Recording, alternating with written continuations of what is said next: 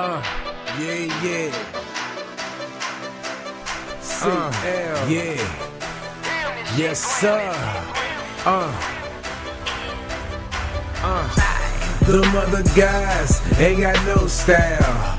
We know what's up before it go down. This is the rundown. This is the rundown. If you ain't know the deal, I bet you know now. This is the fans' voice. You hear them vocals. This what the people need and what they want now. This is the rundown. This is the rundown. If you ain't know the deal, I bet you know now. This is the rundown. This is the rundown. This is the rundown. If you ain't know the deal, I bet you know now.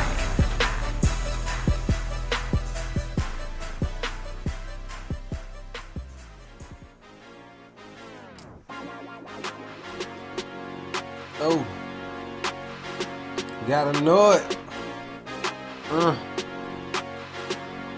This is John. get up. Hey. Hey. Okay. You know, you know what Yeah, got one for the money, two for the show. The rundown sports about to turn up a show. It ain't no, it ain't no. Hey, let's do it. What's happening? What's going down, people? What up, dog? It's your homie, homie CL back on the Rundown Sports Podcast. Gotta know that. And I thank all y'all for joining me, however you're joining me right now. I appreciate the company. Cause otherwise I feel like I'm talking to myself. But uh you can always find us at da darundown.com. That's therundown.com if you didn't know. We are the new voice in Atlanta sports and hip hop. Gotta know that. And you can get this free gem every time it comes out by subscribing on iTunes or YouTube. And becoming real soon to the Stitcher Radio and the SoundCloud. Gotta know it. Hey, I'm rocking to this beat right now. Shout out to the boy Designy Beats. Hey man, I'm supposed to be doing a podcast. He got me feeling like I want to do a track right now.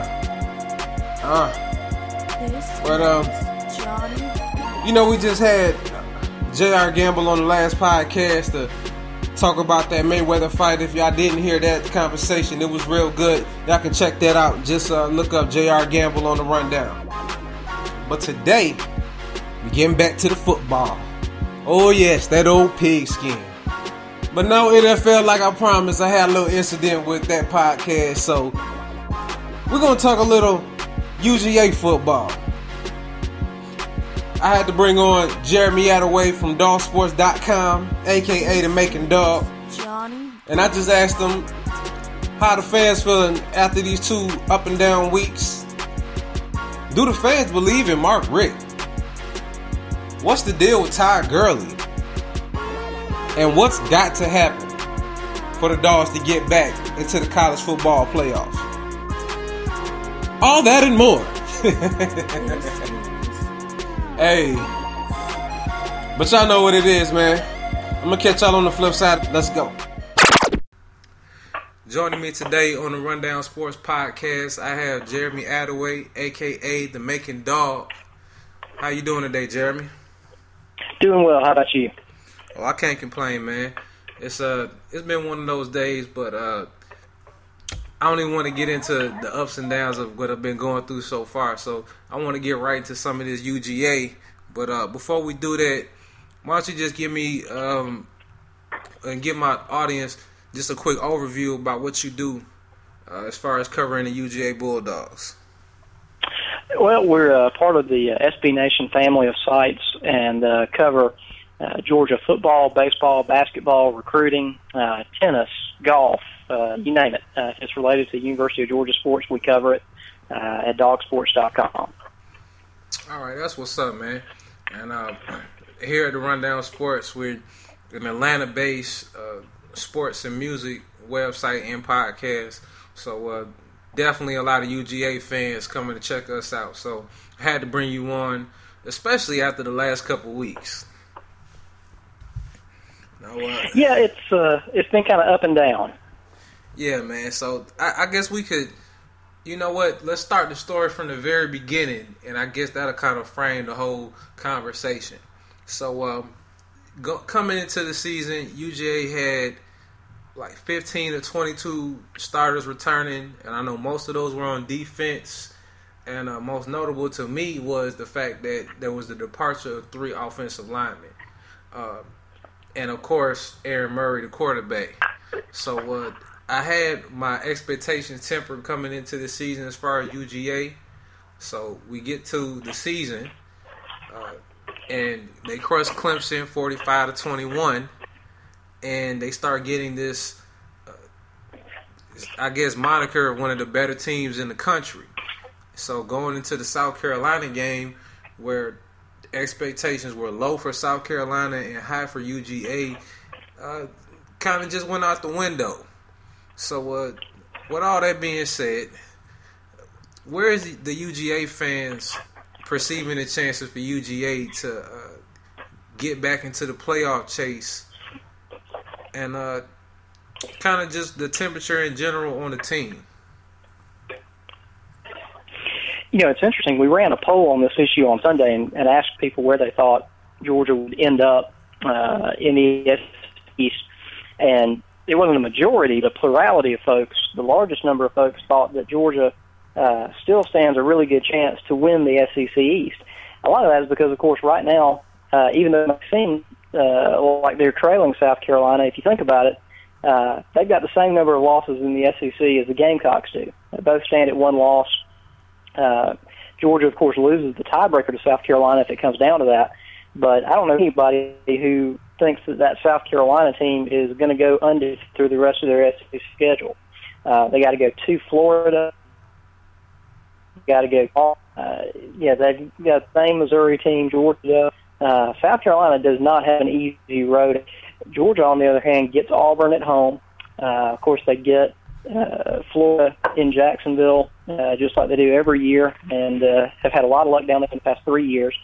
So the feeling among Georgia fans, I think, is they've still got a, as good a shot probably to get into the playoffs as they did before.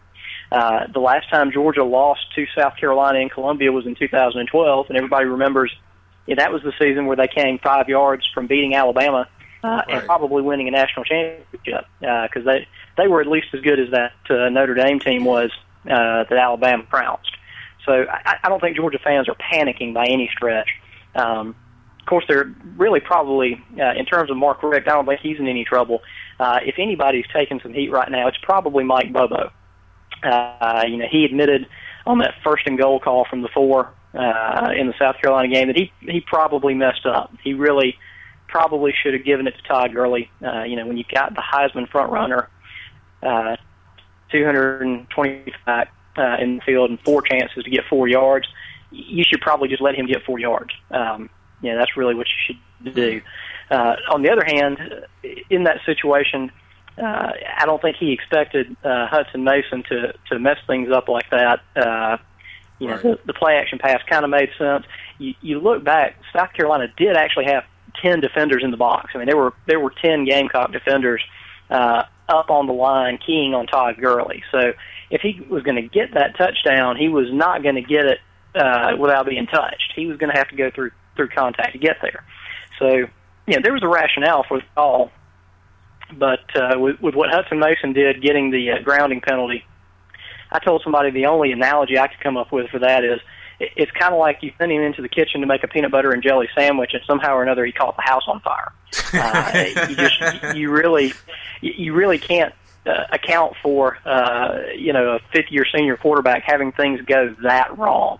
Um, so yeah, I mean, yeah, I think fans uh, are fairly understanding in terms of Mark Richt. Mike Bobo though uh, is is not getting a lot of quarter. Okay, now correct me if I'm wrong, but wasn't Mark Richt the offensive coordinator at Florida State? He was. Okay, so he was. and uh, and called called plays at Georgia uh, up until I believe 2005. So what what's the issue there? Was it are they still running the same system? Yeah, it's it's very similar. It's changed a little bit. Um, Georgia now probably runs way more uh, of what I would call sort of the uh, the pro style spread. Uh, they run out of the shotgun a lot. Uh, Hutson Mason, who's the fifth year senior quarterback who they have this year, uh, comes out of uh, out of Lassiter High School uh, there That's in Cobb County. where A lot, yeah, a lot, a lot of uh, a lot of your listeners will be familiar with them and be familiar with you know, the system they ran in high school. Threw, he threw a lot of passes to uh, Philip Lutzenkirchen. Uh, they were teammates there, um, and uh, so yeah, he he came out of kind of a uh, you know Tony Franklin spread, uh, hurry up, no huddle kind of kind of attack. Uh, and so Georgia, with him at the helm, has moved more toward doing that, uh, and a little further away from the the pro style kind of attack they had with David Greene and DJ Shockley and uh, Matt Stafford. So Right. uh, yeah, yeah, it's a it's a similar look, uh, and a lot of the, truthfully, a lot of the concepts that they run now they ran before. They're just now running it out of spread formations. Okay, well, since we are talking about Mark Richt, I'll wrap it up on this. Uh, putting the four trucks aside, are the fans eventually going to buy into him and really give him his props for keeping UGA relevant almost every single year? You know, I, I think that he is probably uh, he's in an interesting situation. The closest analogy I could draw uh, of a college coach in recent memory would probably be Mack Brown at Texas, where you know Mack Brown recruited exceptionally for years at Texas. Um, had good teams. Uh, you know, went to the Cotton Bowl, finished in the top five. But the knock on him was, oh, he can't win a national championship. Um, you know, and then he finally did that, and and the heat really came off of him. Uh, similar kind of thing with Bob Stoops uh, at Oklahoma. He wins that Big championship in 2000. Yeah, you know, and and suddenly, you know, he has an entirely different reputation as a coach. I, Mark Richt is is really beloved among Georgia fans, and interestingly, um, I believe it was uh, Sports Illustrated who uh, a couple of weeks ago did a poll, a- actually of um, sports writers who who cover college football, and asked if you had a son and he was going to play college football, which coach would you want him to play for? And uh, you know, Mark Richt was the winner. Uh, Wow. He he was the yeah he was the guy who who he and Bob Stoops uh, were the two coaches who got the most votes. Who Hmm. uh, you know, guys who cover cover football would want their sons to play for. Uh, and you hear that, uh, you know, with parents, and and that's something that he'll always have. You sort of feel like that national title is the one missing piece. And I've told people that if Mark Richt can get that one title, um, you could really see the roof blown off this program. Uh, you know, you could see a situation where if he's able to say to five-star blue chip recruits, "Hey, you could play for me, or you could play for Nick Saban. I've got just as good a chance of winning you a national championship as he does."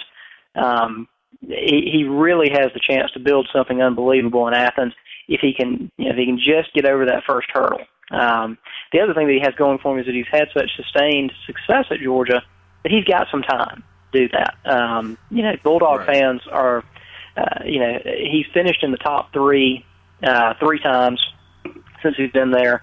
Uh, it would help him if he could win an SEC title. It's been since 2005 since he accomplished that.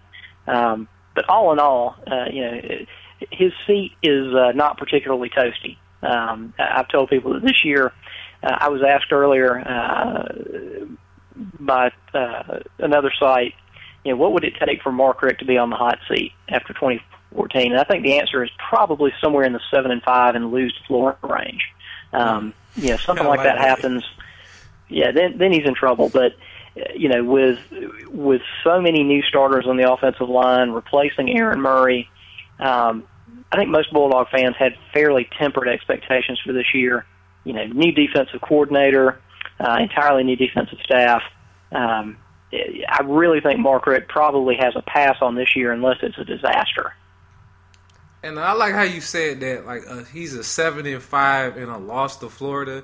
That just shows you how much these rivalry games, especially in college, mean to the fans and just the whole program overall. Yeah, absolutely.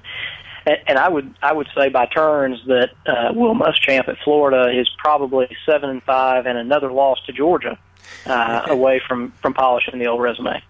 So Yeah, I'm I'm keeping my eyes on Will Muschamp down there because I got a few Florida fans, uh, and they ain't feeling too good about the direction it's been going since Urban Meyer left. And uh, I know Urban Meyer has his dream job of coaching Ohio State, but I think he really does miss that advantage of being able to coach in Florida with the weather because he's a great recruiter anywhere he goes. But who- who's coming to Ohio State and deal with them winners? Right, right. So, uh, Yeah, that's uh, not not to mention the fact that there's a certain prestige that comes to being able to tell recruits that uh, they're playing in the SEC. right. Uh, pl- playing in the Big Ten doesn't have quite the same same cachet. Yeah, and th- there's no doubt about that. I'm actually a Big Ten guy. Uh, I root hard for Michigan and not Michigan State because I have a little cousin that's playing there.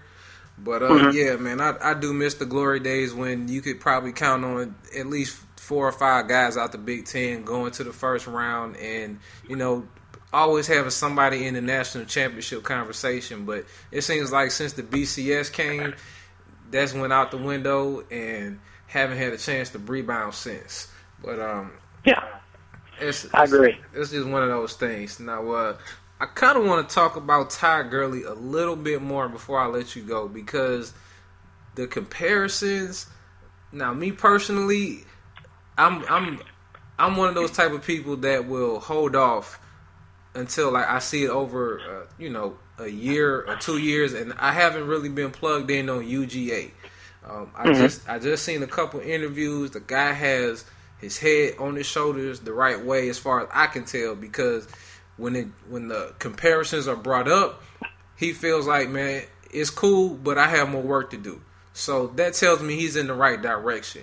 Now, just tell me from a pure talent standpoint, what's the best comp, and where do you see him finishing all time with uh, UGA running backs? Yeah, he's. Uh, I think uh, all time uh, in terms of statistics, he's going to be a little bit behind some of the guys who stayed for four years. Um, and he's also probably to. He's obviously going to finish behind Herschel Walker in a lot of statistical categories, just because you know Herschel got the ball 30 times a game, uh, Yeah. which in in today's college football environment, you you just don't do.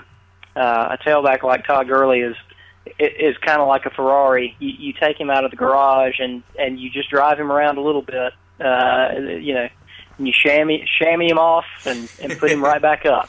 Uh, you know, you, you don't you, you don't go off roading in the Ferrari. Um, and and Mark Richt knows that. Uh, in terms of where he finishes in the all-time pantheon, frankly, a lot of it probably depends on how far he carries this team this year. Um, he's uh, statistically probably going to finish second or third in, in most of the major categories. Uh, like I said, going to have a hard time catching Herschel uh, for for touchdowns and uh, for total yards, but he's going to be probably right up there with Lars Tate, uh, Tim Worley, and uh, Rodney Hampton, uh, who are, who along with Knowshon Moreno sort of form uh, that four horsemen Yeah. behind uh, Herschel in terms of, of Bulldog tailbacks. Uh, Garrison Hearst also statistically has some really good numbers. Uh, you know, and him too. yeah, yeah. He, uh, Gar- you know, Garrison Hearst was a guy who who really finished, uh, I think, third overall in the Heisman voting. Uh, his big year.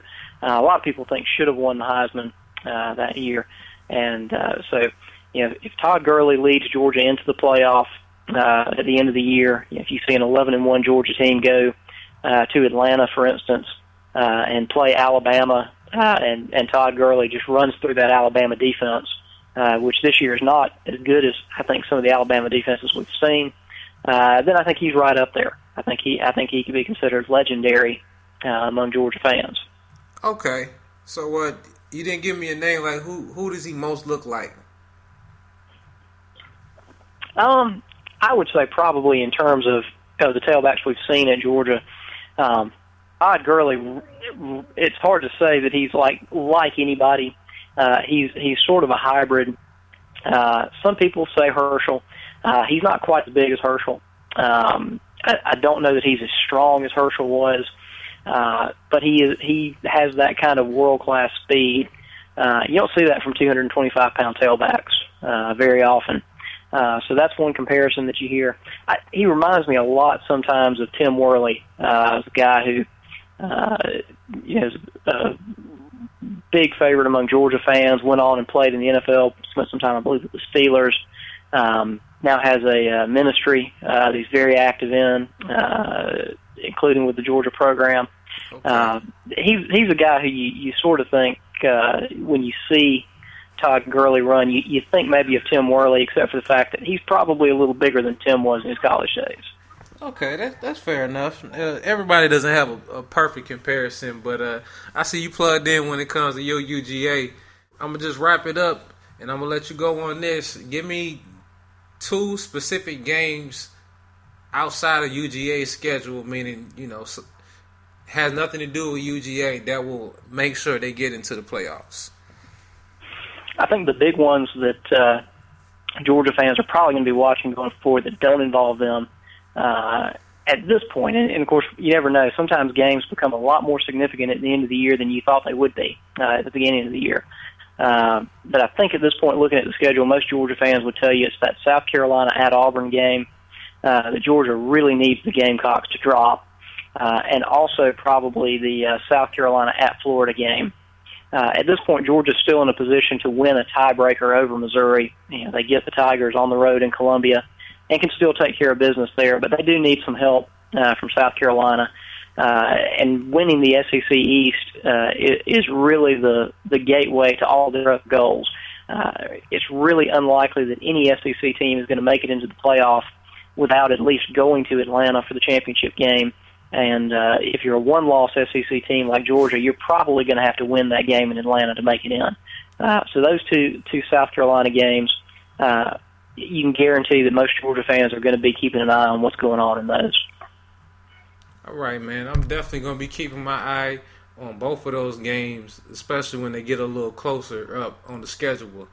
Um, I appreciate you coming in, Jeremy, and um, I'll make sure that folks have the links to come find you. Um, what's your What's your Twitter handle?